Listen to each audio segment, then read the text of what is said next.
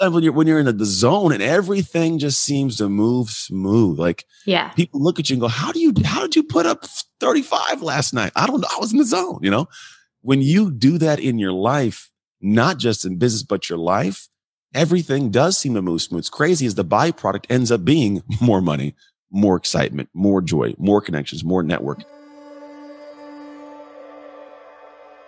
Pull up a seat to the table. You are listening to the Luminary Leadership Podcast, where we elevate successful entrepreneurs into powerful leaders doing work that really matters.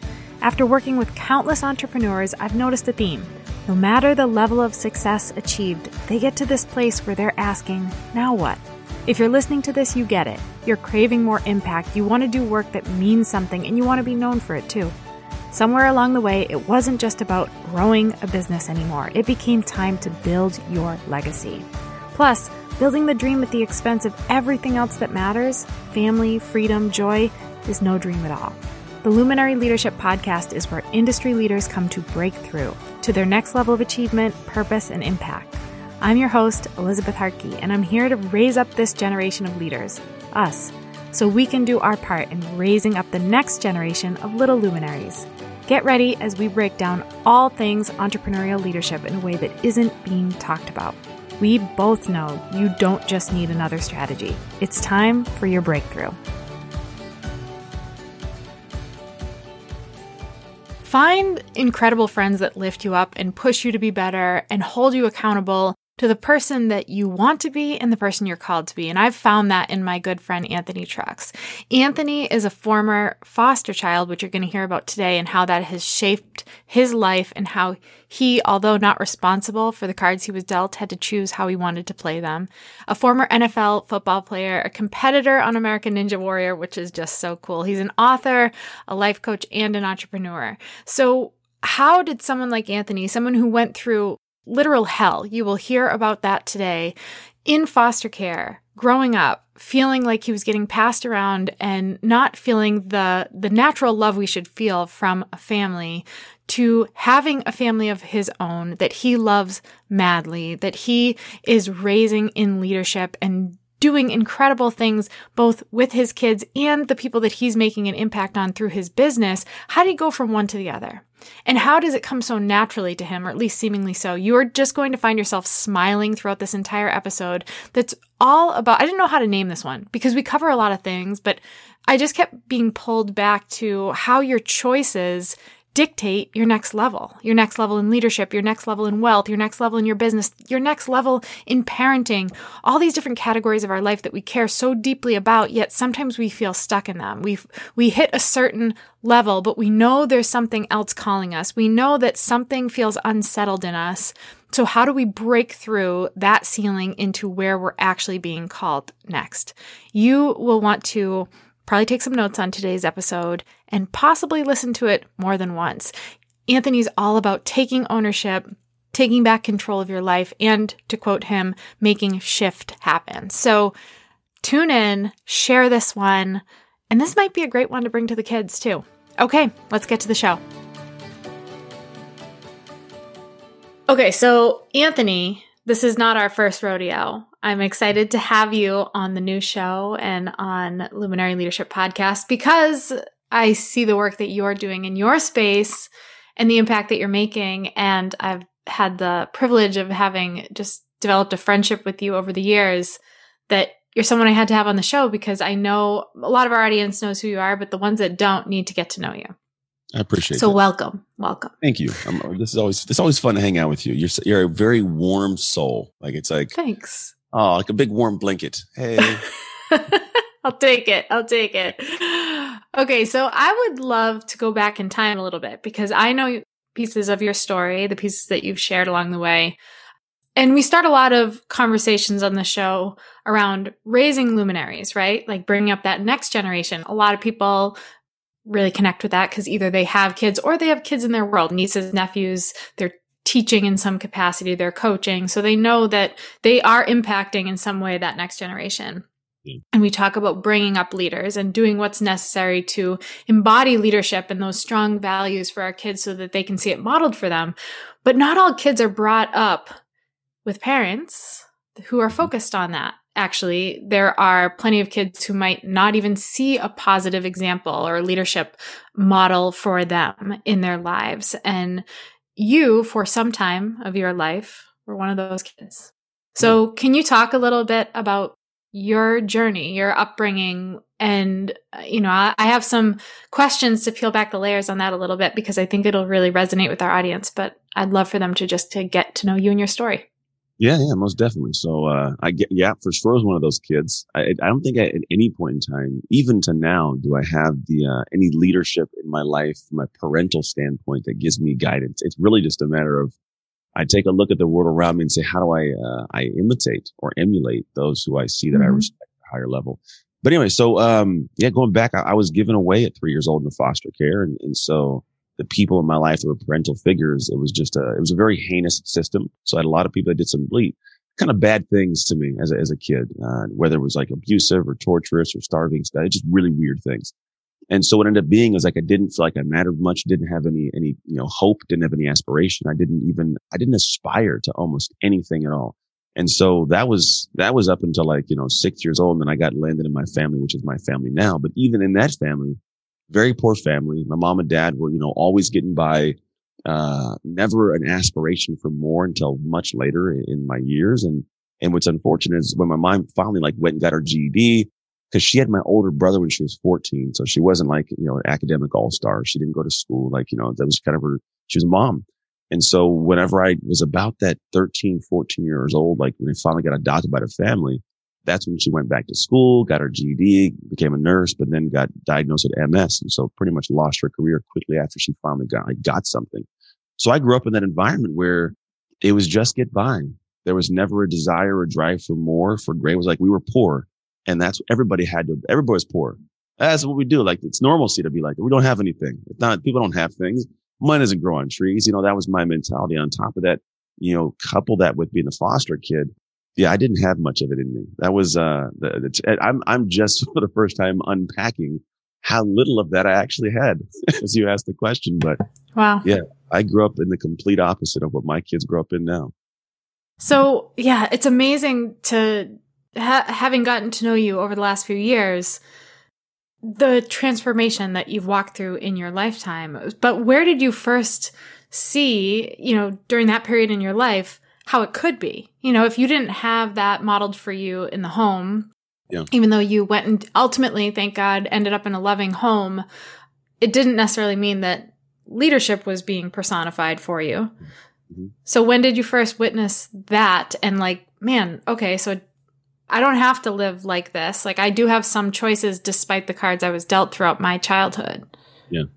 I think it was man, it was, it was a guy throwing a paper it was a, it sounds weird. A newspaper. I saw a wow. kid my age had a, had a paper route of all things. The kid had a paper. I'm like, what's this thing? We does this, this, what does he do with that? Oh, with those papers. And then he gets paid to deliver papers. Wait, hold on. This kid's, how old is he? He's like 11, 12. He gets paid to throw newspaper. Well, hold on. My arm could work. I could throw a newspaper. So my first thing I did was I got a paper route. At one point, actually, I was doing like the whole washing of cars because I'm like, I can't be a paper boy. I might have been too young. But at a certain point, I was like, I, I could be a paper boy. And it was like my first couple bucks that I made that like I made and I had control to spend on whatever I wanted to spend it on. I was like, oh, wait. So the, the lever on this is if I just do more work, I get more money and then I can get more of the things I want. Oh, well, that's cool. Like it was this mentality of like, oh, well, I could do that. That's, and there's also something where, like I, if I wanted something, I couldn't ask mom and dad. There was no way. My very first year of football, when I turned 14, I paid for my first year of football. Like my mom and dad couldn't afford it, but I, I could afford it for me, right? It's just, that's where it was going to come from. So I think it was, wasn't really modeled, unfortunately. It was more of like this weird, um, I guess I, I, I happened upon the idea that the way the world works is if you work for things in certain ways that, that can make you money, you can make money. Now, the problem is, is there's a limitation, right? There's a perspective of like, this is the most I can make. This is how hard I can work. So I'm like, well, there's a limited amount of it, limited supply, right? That's just, that's what it is. So it took me years to really get to the point because entrepreneurship was not part of my existence until I left the NFL, to be quite honest. It was, it was never modeled in this capacity. It was always a matter of like, I played sports. So the first taste of it was early on. And then I went to sports. And then I think if we fast forward past a whole hell of a lot, which we'll probably go touch base on later, I think when I left the NFL and I went into the world of, we'll call just the real world, I had now new intangibles to apply to an old love. And that's where I think things blossomed. Mm, yes. That like gives me goosebumps to hear you say that. So I want to go back to the version of you maybe before you saw the paperboy and saw, hey, I have choice and I can do something about my situation up to some level, right? Do you feel like you had a victim mindset as a kid? Like when you were going through all that hell and experiencing all those setbacks and struggles and not coming from anything as far as money or status or anything of that nature? Well, I think the good thing is was when you grow up where I grew up, everybody didn't have anything. You know, like it was true. Was, you fit in. People had, you know, but not a, not a whole heck of a lot more. It was like, you know, I not not many people had the nice of the things. It just is what it is. So I don't I don't I don't remember actually feeling like less than at, at any really depth, you know, at any given time. I did feel like I didn't deserve much though. That that I think is one of the things that's set in you when your own mom gives you away and you grow up in an environment where you have shame around what your your family kind of. So, for example, as a foster kid, you don't want people to know you're a foster kid. There's shame there. So right. you, you, have to say I'm, I'm an adopted kid, but you don't want to talk about what happened. So there's this weird clamming up, and when you can't be expressive, it feels very confining. And so not only did I not have much, and I had shame, I felt confined. And so there wasn't an internal option. And you, you asked about the decision. I don't know if I ever made a decision like I'm going to do anything until I was a choice for sports. But it's interesting is while I was a choice for sports, it actually was a choice for life. So I was at 15 years old sitting in this, this classroom and there's these girls that were talking to each other and they had no idea I'm paying attention. And I was checked out. I'd had a couple bad years in football. I was like, I'm done with sports. And I was pretty much getting ready to slide into that background of life. You know, the guy that, that's like had great potential, but didn't do anything. And this one girl says this to another one. She said, well, the reason I'm so bad is because I'm in foster care. And at face value, it's not really that bad of a statement unless it's the excuse you are holding yourself for being not so great. And it was one that unsettled me. I was like, ugh, I don't want to, I don't want to be the guy who 30 years from now is like bad dad, bad husband, possible criminal because of something that I had no control over and because of foster care. And so it really, it shook me. And that exact day I went home and I looked in the mirror, 15 years old in my bedroom, like looking in this mirror in my pupils. I said, Anthony, you're going to be great. And like I can visually remember that moment to this day right now, but that was the choice. And what's crazy is while I made a decision to be great at something, it was football. But when you make a decision to be great, you can't, it's like it doesn't not touch everything else. If I'm to be great at football, there's what we call habit clusters. I got to be great as a human. I got to have great integrity. I got to show up great with my work ethic. I got to show up on, you got to show up. And when you show up, sure enough, it shows up everywhere else. And so that decision at that point in time was one that really was the first form of personal leadership to be great I'd entered into. Oh, I love that story because that's something that I feel like people are sitting back waiting for sometimes.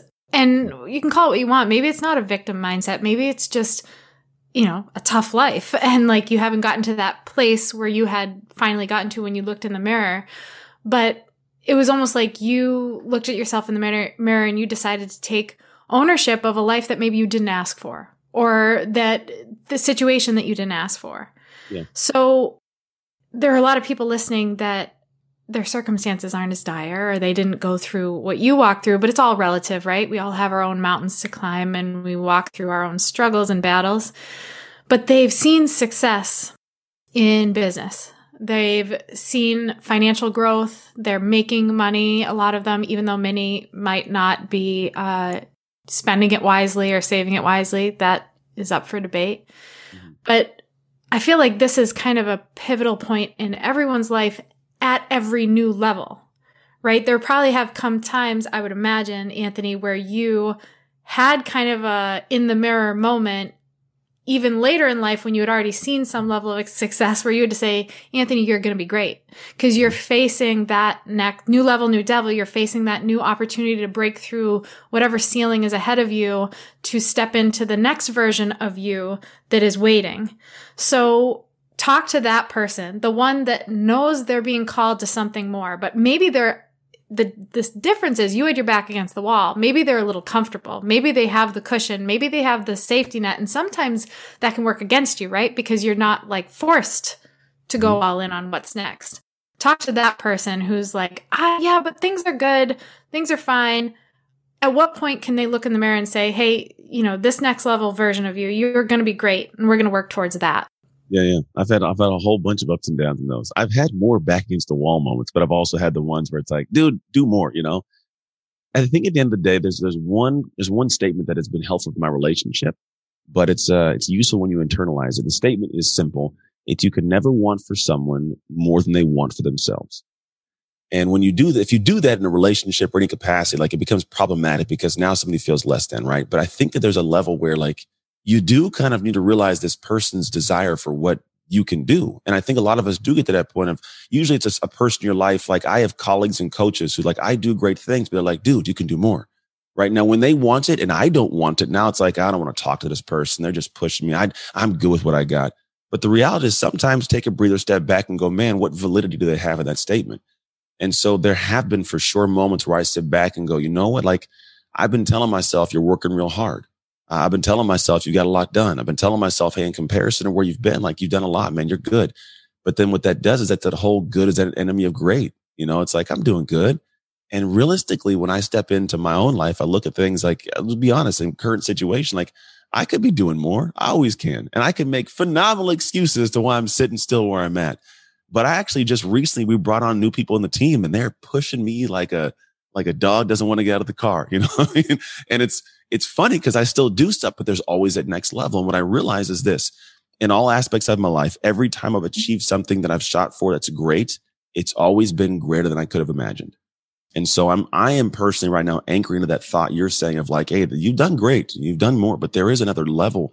And in my head, it's like, if I don't see it and I, I don't really care about it, it's not a big deal. But if I anchor to the point of like, no, but if you get to it, it'll taste sweeter than you can imagine. Like that pulls me a little bit. And then I also, man, this is more of like we'll call it philosophical, but um, but I'm always chasing this. You ever played Mario Kart and they got the ghost when you play it? Oh yeah.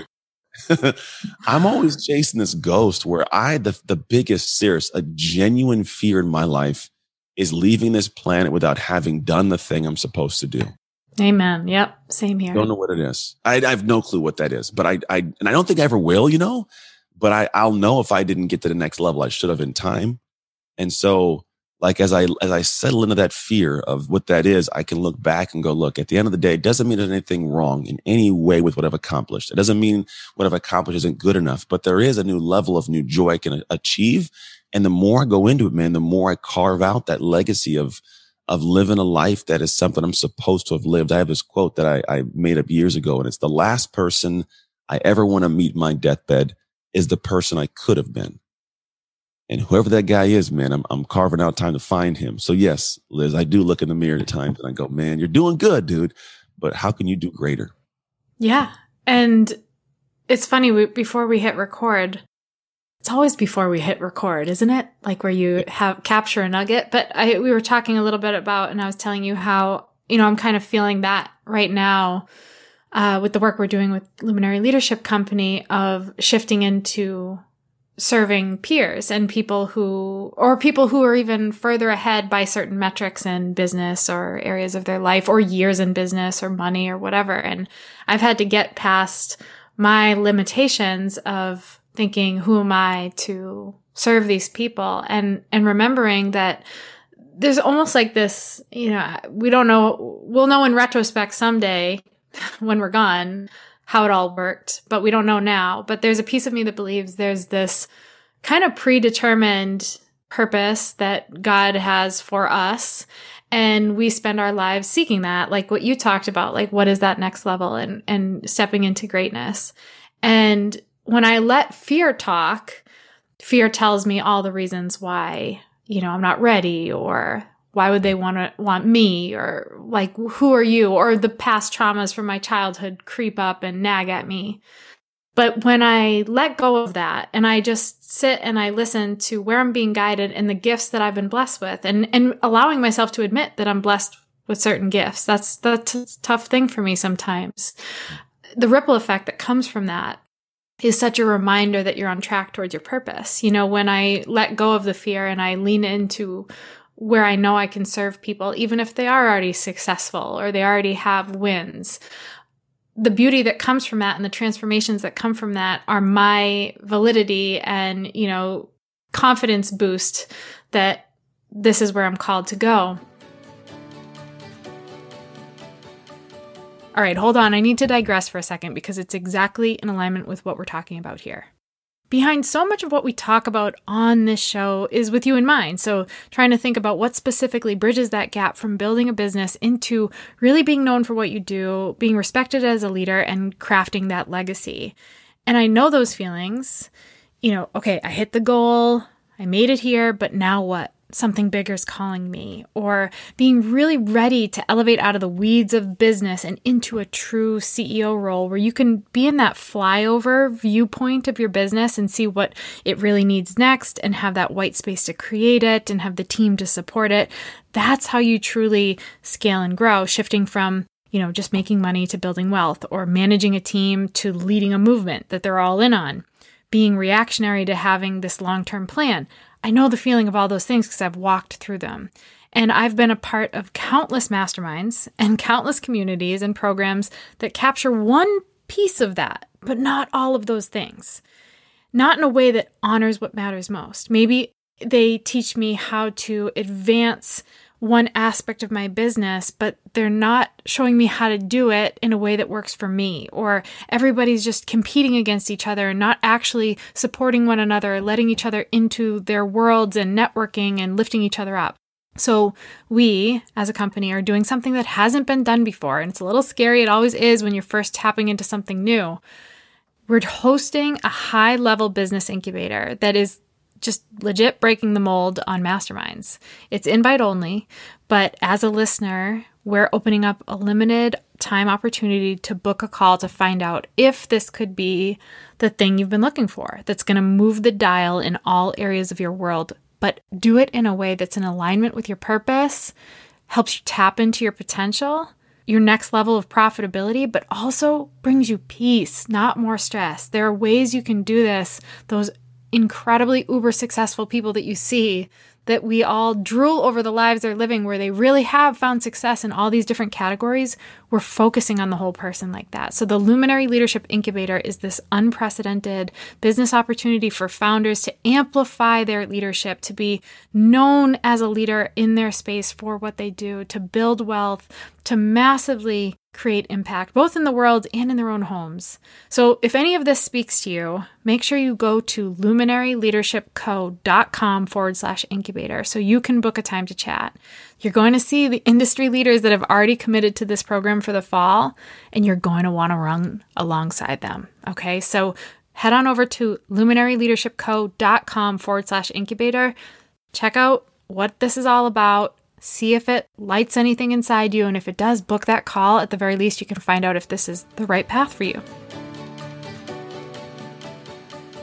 So, talking about that next level and thinking about who might be listening, I think a common misconception, I'd be curious what your thoughts are, is that for entrepreneurs or business owners, especially ones that have already found success, their next level means the next seven figures they're going to bring in or the next you know, X amount of followers next to their name or the next media appearance or the next best selling book. And although those things are wonderful and, and things worth pursuing, goals worth having, sometimes I think that nagging, we mistake it for those things. We're like, oh, it must be time to do that next really hard thing in business. Hmm. But maybe it's not, you know, and it's going to be different for every person, but maybe it's, you know, next level showing up as a better spouse or taking time and you know slowing the business down to be present with the kids or yeah. realizing that you've been neglecting your health for a decade because you've been building this dream or whatever it might be. So i would love your perspective on that. Like i think sometimes we get trapped so much in the glam and the glitz of building and creating and whatever but there are next levels that are not measured by the same metrics that we might be accustomed to yeah, that's uh, it's an unfortunate reality. Is I think we, uh, I honestly believe that in life we have these scales that we have in our head, and we adopt the world scale instead of setting our own. So now what happens is I go in and I say, okay, what's the next level? Let me take a look at the world scale. And the world scale sucks because it's not set. It's always moving and there's always more. And so the moment I do even accomplish anything, there's always more. So I feel immediate dissatisfaction with what I should have joy with. And so what I do is like I set my own scale. Like I'm in I'm in season of dad, I call it right now. Sounds odd. It, not for you, it doesn't sound odd. No, it's a beautiful thing. It's season of dad. And so people are like, what is season of dad? I'm like, well, I could easily when the clock strikes four, keep on working. I could make excuses to keep doing stuff. I could travel more and do more speeches, but I choose to turn things down because my daughter has a swim meet or my son has a track meet or I want to like, I'm carving out work for the next like three days. I'm doing nothing. I'm driving to Oregon. We just got back from LA for a track meet for my son. Season of dad. I've set my scale to where when somebody goes, but you could have done more. I go, yeah, I could have. I would have had to sacrifice something that matters more to me than next seven figures. And so that's a difficult thing for people to do because they don't set their scale. But then I think also you're 100% correct. Like at a certain point when I was building my first gym business, I blew up my family. I was at the gym that I had built 6 a.m. to 10 p.m. I wasn't a present father, neglected my health, my kids, my wife. Next thing I know, I'm sitting there divorced, out of shape, no, no kids in the house. Like it's my weekend, her weekend thing. Like, you know, it's just watch another man help raise my kids. Very odd situation. And I, I said for three years, I was in that fog and it didn't work out. We eventually fixed the marriage and somehow God put us back together three years later, amazingly. But the reality is, is I, I didn't realize that what success was in my head was actually leading me down a path towards destruction. And, and if we can step in and say, Hey, I do want to reach the next level. I think we are as human beings, all talking about we're builders. I love being in the motion of creating things. It's a matter of on what I create. So I think, yes, you get to a certain point where you take a look at what your life is and what the next level is. And it does not have to be the world's scale of seven figures. In fact, I think once you've got that, the reality should be you're pretty intelligent. You found the levers to pull to make that.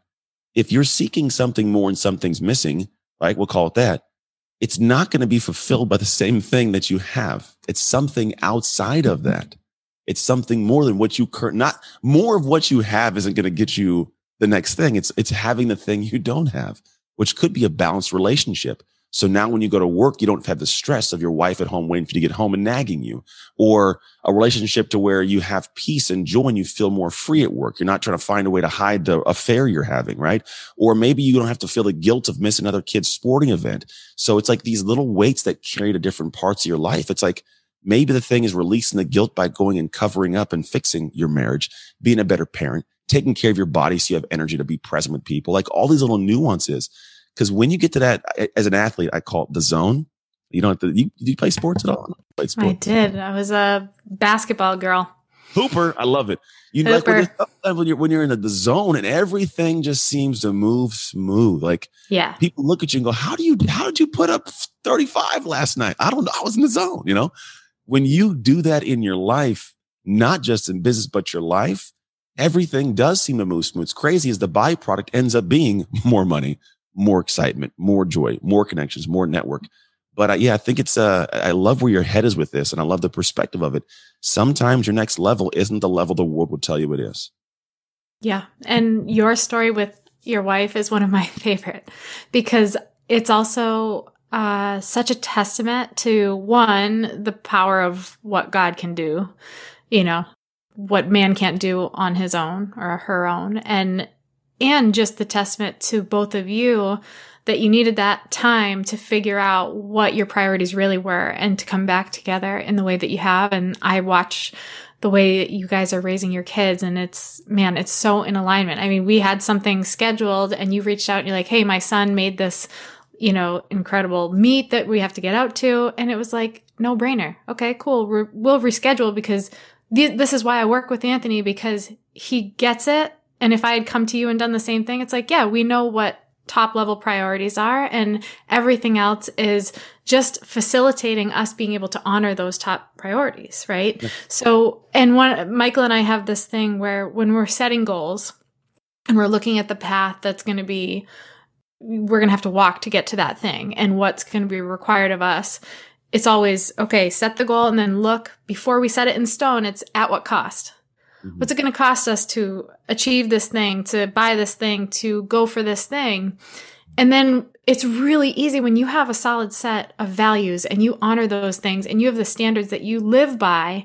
It's so easy to juxtapose that goal and the cost of making that goal happen against those values and say, oh no, this isn't for me. It doesn't matter how shiny it is. It doesn't matter how much money it could bring in. It doesn't matter what stage it could put me on if it's in conflict with who I'm seeking to become and who I want to honor and, and the people that matter most to me, it's actually not for me because the cost is too great. And it's allowed us to uh, get away from seeking the wrong things that seem appealing and, and shiny and aim towards the things that bring us closer to the person that we're called to be. Yeah, I love it. Well said. 100%. It's a, it's funny. It's, it's a, it's, you have to do it internal because it's not something the world would tell you is normalcy. It's not the stuff that's highly there's not viral videos on that mentality, you know. Right, right. People don't all go like, "Look, we're gonna let's all focus on family and make that." And it's like, no, hustle, get down, grind, like, and it's all good and well, but I, I love it. It's at what cost? That's exactly what yeah. I was saying. Like, I do things right. I turn down thousands of dollars in speeches because I, my kid has a football game I'm going to be at. I've done it many times, but the reality is, is, is like I did it one time where I flew to the Philippines to help out and teach football. And I missed my son's championship football game. To this day, it's one of those things that eats at me that like, dang, I can't get that back. It'll never even remotely close to happen again. But in the long run, man, it's a better payoff than any paycheck I would have got. Right. Yeah. And we hear it all the time. It's cliche, but you talk to people who are towards the end of their life and looking back and reflecting and it's like they're never regretting the money they didn't make or the deal they didn't sign or the tangible thing they didn't purchase it's never that and unfortunately it's really hard to fully embrace that like we understand the concept of that but it's really hard to live by that until you get to that point and you have perspective you know it's always looking in the rear view. But can we talk about the world for a minute here and you know potentially ruffle feathers because everybody's offended by something out there? Uh, what do you what do you see going wrong in the world today as far as people's mindset? And you know, like I feel like we're like one moment in time away from people putting up billboards that it's like cool to be a victim and cool to not own their lives. I, you know, this is my. I feel like there's something where the world's against having a hard stop or a hard line. Totally. I, it's, it's interesting. Like it's as much as we want our, our world to have rules and stuff. It's like, but the moment a rule goes up, no rules. Like do whatever you want. I'm going to change this and adjust this. And it's very interesting to see our world sliding into a complete heavy gray, man. Everything is, it's gray. Uh, I don't know, man. This, it is, it will ruffle feathers, but I think that for me, the way I look at things is, is as we head into the future, like the mindset of people, it's, it's, it's weak. It's a very weak mentality. Now I'm not I'm not the guy you're gonna see on my social like gotta be strong, go America, shoot guns. Like that's that's not me. I, that's not you. I have friends like that, and I'm not even right. like. I, but at the same capacity, like I am about go do your thing, but I'm not. um I'm not stuck in that weird hard line of you gotta like. I want you to be strong enough to handle life's hardships. My son right now, he is going into college, and the kid has, we paid what, 2000 a month for his private school. He has a $20,000 car. Like his only things this kid has to do is, is school and sports. And he's like, it's, I got to do summer classes. Hell yeah, you got to do summer classes. You know why? Because this is your version of hard. If I send you off to the world, which this is a scary part about our world right now, if I sent him off to the world, he, he would be, he would struggle with the ability to balance because he go, he's going to go into his own, his own laundry take care of his own dinner each night, take care of his all his yeah. own stuff and planning. Then school he already does, then sports. You're stressed out with school and sports, and we do everything else for you. God forbid I put more on your plate. You're a solo human out in some different school going to college. Like, dude, you need to figure out that, that as you go into the world, it does not get easier. You just get stronger. And so I think the mentality nowadays for a lot of people, and this is my perspective, is people are trying to find ways for it to be okay to be weak. It's Amen. like the whole, I have seen videos where people are shaming people for getting in shape, losing fat because it's fat shaming.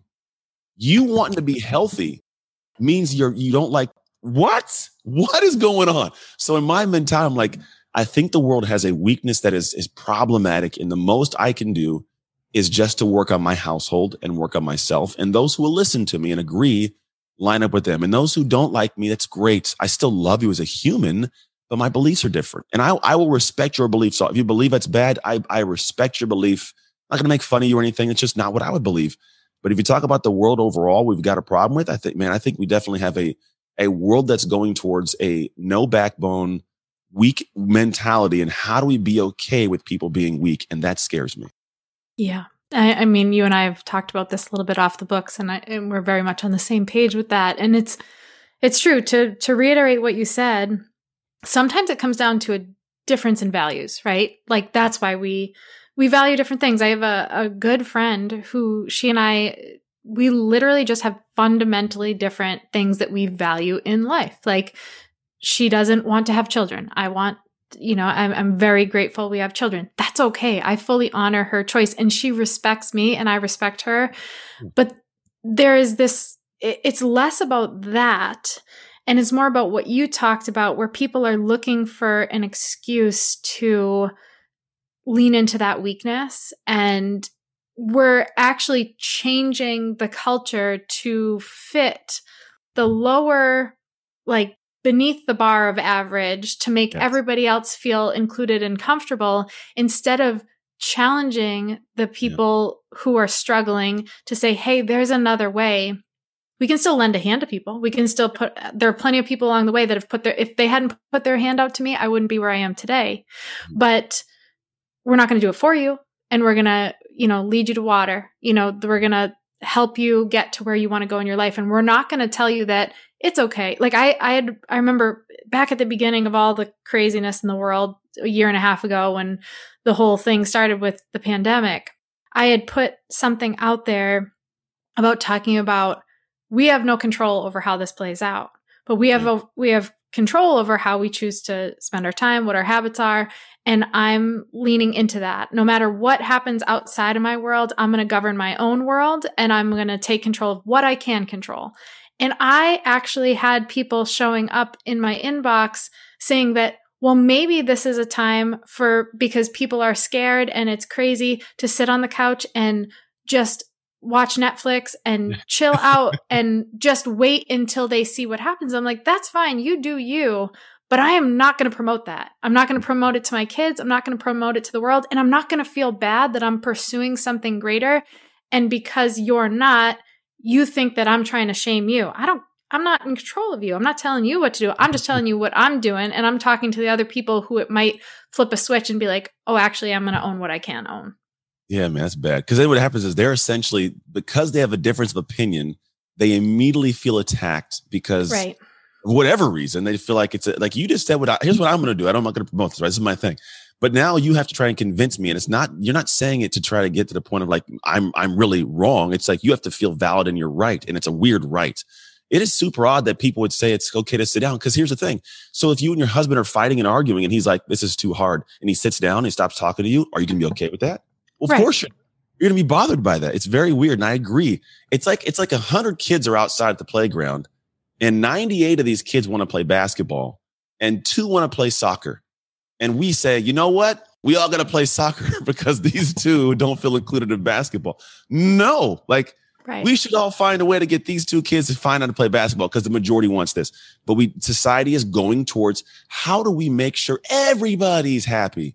And to be honest, I don't think everybody should be happy. Not that I'm I want people to be happy, but if you are happy, that means that you are content with where you're at. And statistically, not everybody's at a great place.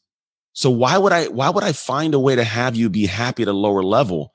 Because it just deters from the top level when I could find a way to have you be happy in what I think true joy is, which is when you have a personal power over control of your life and you can work towards something, you have personal pride, like that gives you a happy you can't have by me accepting your desire to be weak. It's mm-hmm. a happy at a level that is enduring, that is powerful and allows you to have a different perspective. But I think unfortunately, we're talking to people who have, they, they cannot even see the other side. It's like if we're talking at level 10 and they're at level two, just to connect the dots to get to a level 10 conversation would frustrate me to no ends. Yeah. So I do, I do love what you're saying. It's like, look, you can do what you want. And I do. I love people at a distance. I love where they're at. But the only thing I can do is I'm not going to, oh, dude, here's a great one. Oh my goodness. Hit me. TD Jakes. TD Jakes. He's uh, love. I love Pastor Pastor Jakes. Have you have you heard this thing about a giraffe and a turtle? No. Tell oh, me. This is beautiful. It's not mine. I'm not giving, I'm, I'm giving credit. So he talks about this. He says, if you have a turtle and a giraffe standing in the exact geographical location and you have each one report what they see, well, the turtle's going to say, I see this, this, this. I see the bug. I see the grass. I see the bush right there. The, the, giraffe says, I see the rivers. I see the lake. I see the mountain. No, that's not what's going on. That's not possible. I just see this. If they report from each area, they report different news. Now, if a giraffe tries to come down to the turtle's level to see his point, in fact, physiologically, because of the placement of the heart, the giraffe will pass out. It'll fall. Oh my gosh. It can't put his head down that low. So what essentially is like, look, you can be in the same location, but you can report your news, but don't come down to the level of those who can't see your level. The best thing would be for the turtle to climb the giraffe and get to see a different point.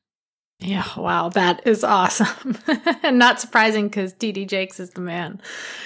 Uh, yeah, and it's it's like we all the trend of society right now is let's all drop to the lowest common denominator and le- and level a playing field. And the reality is we're humans there is no such thing as leveling a playing field in that way where we can get everybody, we can get everybody to have, uh, you know, opportunities and always support the underdog in any way we can. Absolutely. That's, that's how humanity should operate. Mm. Generosity is a core value of ours. But at the same rate, we also can't control what people do with it. You know, there are people who were in your situation, Anthony, growing up, who made very different choices going forward in their lives. They, you know, because of the life that they were handed, which was impossibly hard. Like I've heard some of your stories and it, it makes me want to cry even thinking about it. I just can't fathom it having kids looking at my kids and thinking about what you walked through in your childhood. You had to make way tougher decisions than I did as a kid. I was in a safe home. I had, you know, parents leading the way in ways that you didn't have when you were young.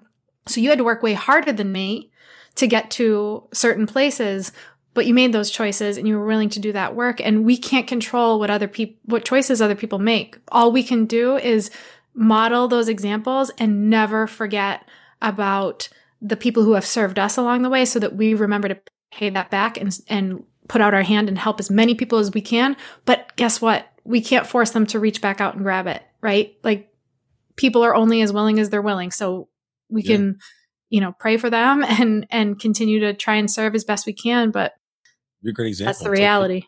Yeah, I mean it's true. Seventy five percent of of inmates in prisons in America are former foster kids like me. So like mm. the statistics are not good. And I don't, and I think is I don't look negative upon those people. I don't look at them and go, Oh, I did it. You should have done it. There's none of that. In fact, it's more of like, man, I totally grasp how you got there. Yeah. And to be quite honest, I understand how hard it is to get out but there is a better way. And I think it's, it's, the thing is, it's not a matter of whether it exists. It's whether or not they, most people believe it can exist and whether or not they make a commitment to go that direction. Cause it's, it's, a, it's a choice. Do I choose to stay where I'm at and fight for what I got? Or do I demonize those that are higher level so I can feel comfortable where I'm at? Cause no matter what it is, humans want comfort. I want to feel right. good about where I'm at. That's why when people get like those who poke and like, oh, I don't, maybe this should happen. The interesting thing is there's two choices they typically have. Same two choices. One choice is I have to admit that you are right. And I have to accept that I'm in a place where I have to now do better and I have to sit with that emotion. And most people don't like to go to bed with that. So the second option most people choose, majority is, how do I demonize this? How do I get you to do what I want you to do? How do I get you to come to my level so I can feel good at my stature? So they'll, they'll poke you, they'll prod you, they'll diminish you, they'll, they'll say negative things, they'll hate, we'll call it to bring you down. It's, it's not even about you. It's about them having a stature. So they don't have to sit with that emotion of I'm doing it wrong. And so I try to get people to understand like, Hey, for you to have the emotion of like you grew up in foster care, I get it, but it doesn't mean you have to demonize me or say I'm special, whatever it is to minimize. It's okay to have that, that internal anguish to realize you have to be better. That's the catalyst for growth. Pain is the catalyst for growth. A, a, if you think about a crab, when it has to shed its shell, it only does so when it feels the pressure of the shell painful. It goes behind a pier, it sheds the shell, creates a new one, but that's growth. It happens as a catalyst for pain. And sometimes it's a pain for emotional realization. Yeah, it sure is. And, and I think in our humanity, we have to empathize with those that are in different places than us and, and seek to uh, support and help people as best we can. But I think you're totally right. It's people love the familiar. So people will choose the familiar of pain, right? There are certain things in life that cause physical pain, emotional pain. But when it's familiar, it's almost like numb. You know, it's like you're so used to it. And it also is painful to grow. Like it's painful to say, okay, I'm going to lose those 300 pounds. That's going to be a really painful journey, both physically, mentally, emotionally. You're going to have to work through a lot of stuff.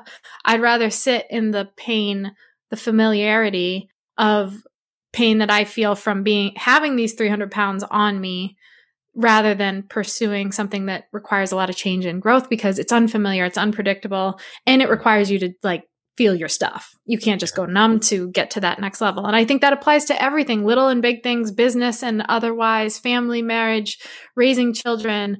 It's this expectation. Like when we set the expectation, I don't know if you've had this moment, but I just like in the last few years, even, I think it was when I was in labor with our youngest, the difference between my three labors.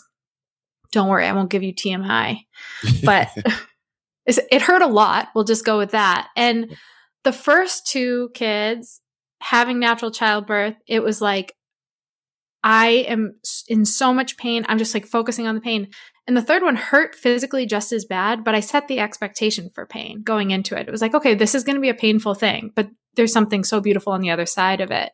Uh, and it was such a different experience. I still felt the pain. It still was agonizing. You, you still walk through all those things, but it it didn't tear me apart. It didn't like leave me f- like still even afterwards focusing back on that pain. It was focusing on what I got to at the end of that more.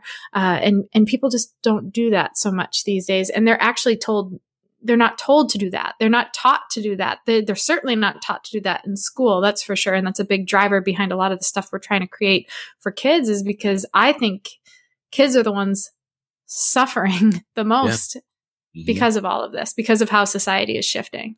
Or they will suffer. That they will right. not be equipped to handle the hardship. And it's funny as, yeah. I just think as you're talking, 100% this applies to people at a lower level, but this applies to people at a higher level too. Absolutely. Those, I, you could, you could have a seven, eight, nine figure business and still have the reality of like the next level for me is going to be pain. And, yeah. and a lot of us, I think we get lulled to sleep with this thought of like, I don't know how to do hard work. Yes. You know how to do the hard work to get to the level you're at now but that next level for you brings new pain. If I want to get stronger in the weight room, I'm going to have to add weight and it's going to, I don't care how strong I am in comparison to the rest of the people in the gym.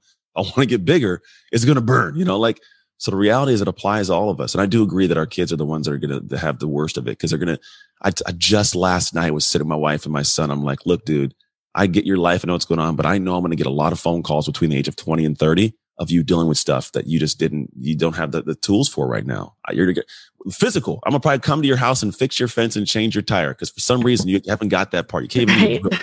Sucks. But like hardships, heartaches, dealing with girlfriends and, and dealing with work. Like I'm like, dude, and it's not because of, of uh, what I did or didn't do. It's just that you haven't had a hard enough life yet.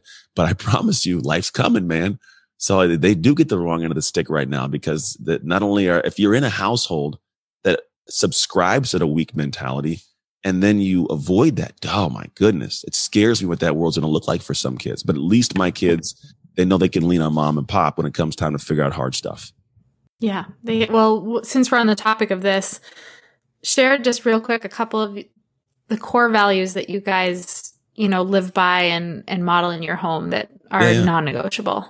Oh, non-negotiable. We love on people, man. We are uh, like we actually have visions yeah. and values. Like it's it's weird. So I have like I have company values that are actually born from life values. So it's five of them. Um, one of them is is we love on people, and not everybody's a, a person that I like, you know, but I yeah. still genuinely love on them. It's just the reality. Just because I don't like you doesn't mean I can't love you. And and I do it with actions, not with just words. I don't say something to you and then go behind your back. And you know, it's just I love on people. My kids see that. They see how I handle people that are not my best friends, we'll call it. Other one is I'm real big on always doing the right thing. Integrity in my household holds such a humongous top tier piece. You do what's right. Even if you don't want to do it, you do it. My oldest son, a couple was two weeks ago. My wife and I went to pick my youngest son up from grandma's house in San Francisco. And it was just my oldest son and, and my daughter. So his sister here and he has a car and, you know, and it was like dinner time and we weren't going to make it back. And we didn't say anything to him, but they got hungry. And my son, you could see with Life360 app, he goes to Chipotle and he comes back. You can see the distance. And my wife goes, I wonder if he got Tatum a burrito. And I go, he got her a burrito. She goes, I don't know. He's tight with his money. I said, no, he got a burrito. And there's a reason why I said she, he got one. I said, because before he went, he knew in his head he had to think, I'm here with Tatum. She doesn't have any dinner. She, you know, maybe I should get a burrito. Well, anyways, my wife checked his bank account because she still has access to it. Sure enough, 20 bucks went out because he, he without talking to anybody else in that family, he knew it was right to go do that to get a burrito. So like it's a family value. We do the right thing, even if we don't want to do it. Next thing is we, we, we do hard things. I'm big on like, I do not want you to find shortcuts. Be efficient, but we're not going to not do hard work, man. So like last night, a lot of my son, it's beautiful right now. He has a sign language class and he waited to the last minute to do like 15 lessons in a two page report. And yesterday was trying to get out of it. Can I drop the class? Can I drop the class? Can I drop the class? I said, how long have you known you had to do this? Oh, three weeks. No, you cannot. You have exactly six hours and 32 minutes to get all of it done because we do hard things, man. It's a family value because there's more on the back end pride wise and what you can handle when you've done hard things. Next one is we always seek growth. So like my wife and I, we're always trying to find ways like expand and, and, and grow. Like I read books, I, I learn new things.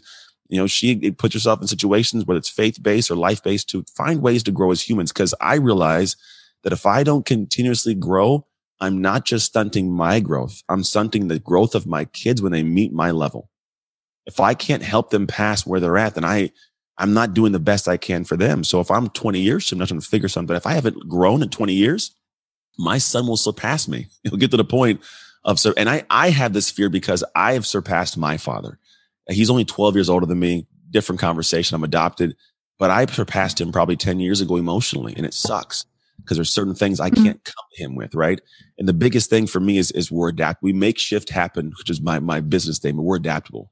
No matter what happens, we adapt to the world. So when all this pandemic went crazy, we adapted fast, man. We found how do we get home? How do we do we got to do? Like we just we navigated in the. I'm not going to be the family that's like, oh, the pandemic mm. happens. Why this took place? No, no, I'm the family that right. hey, the pandemic happened, but look what we still did.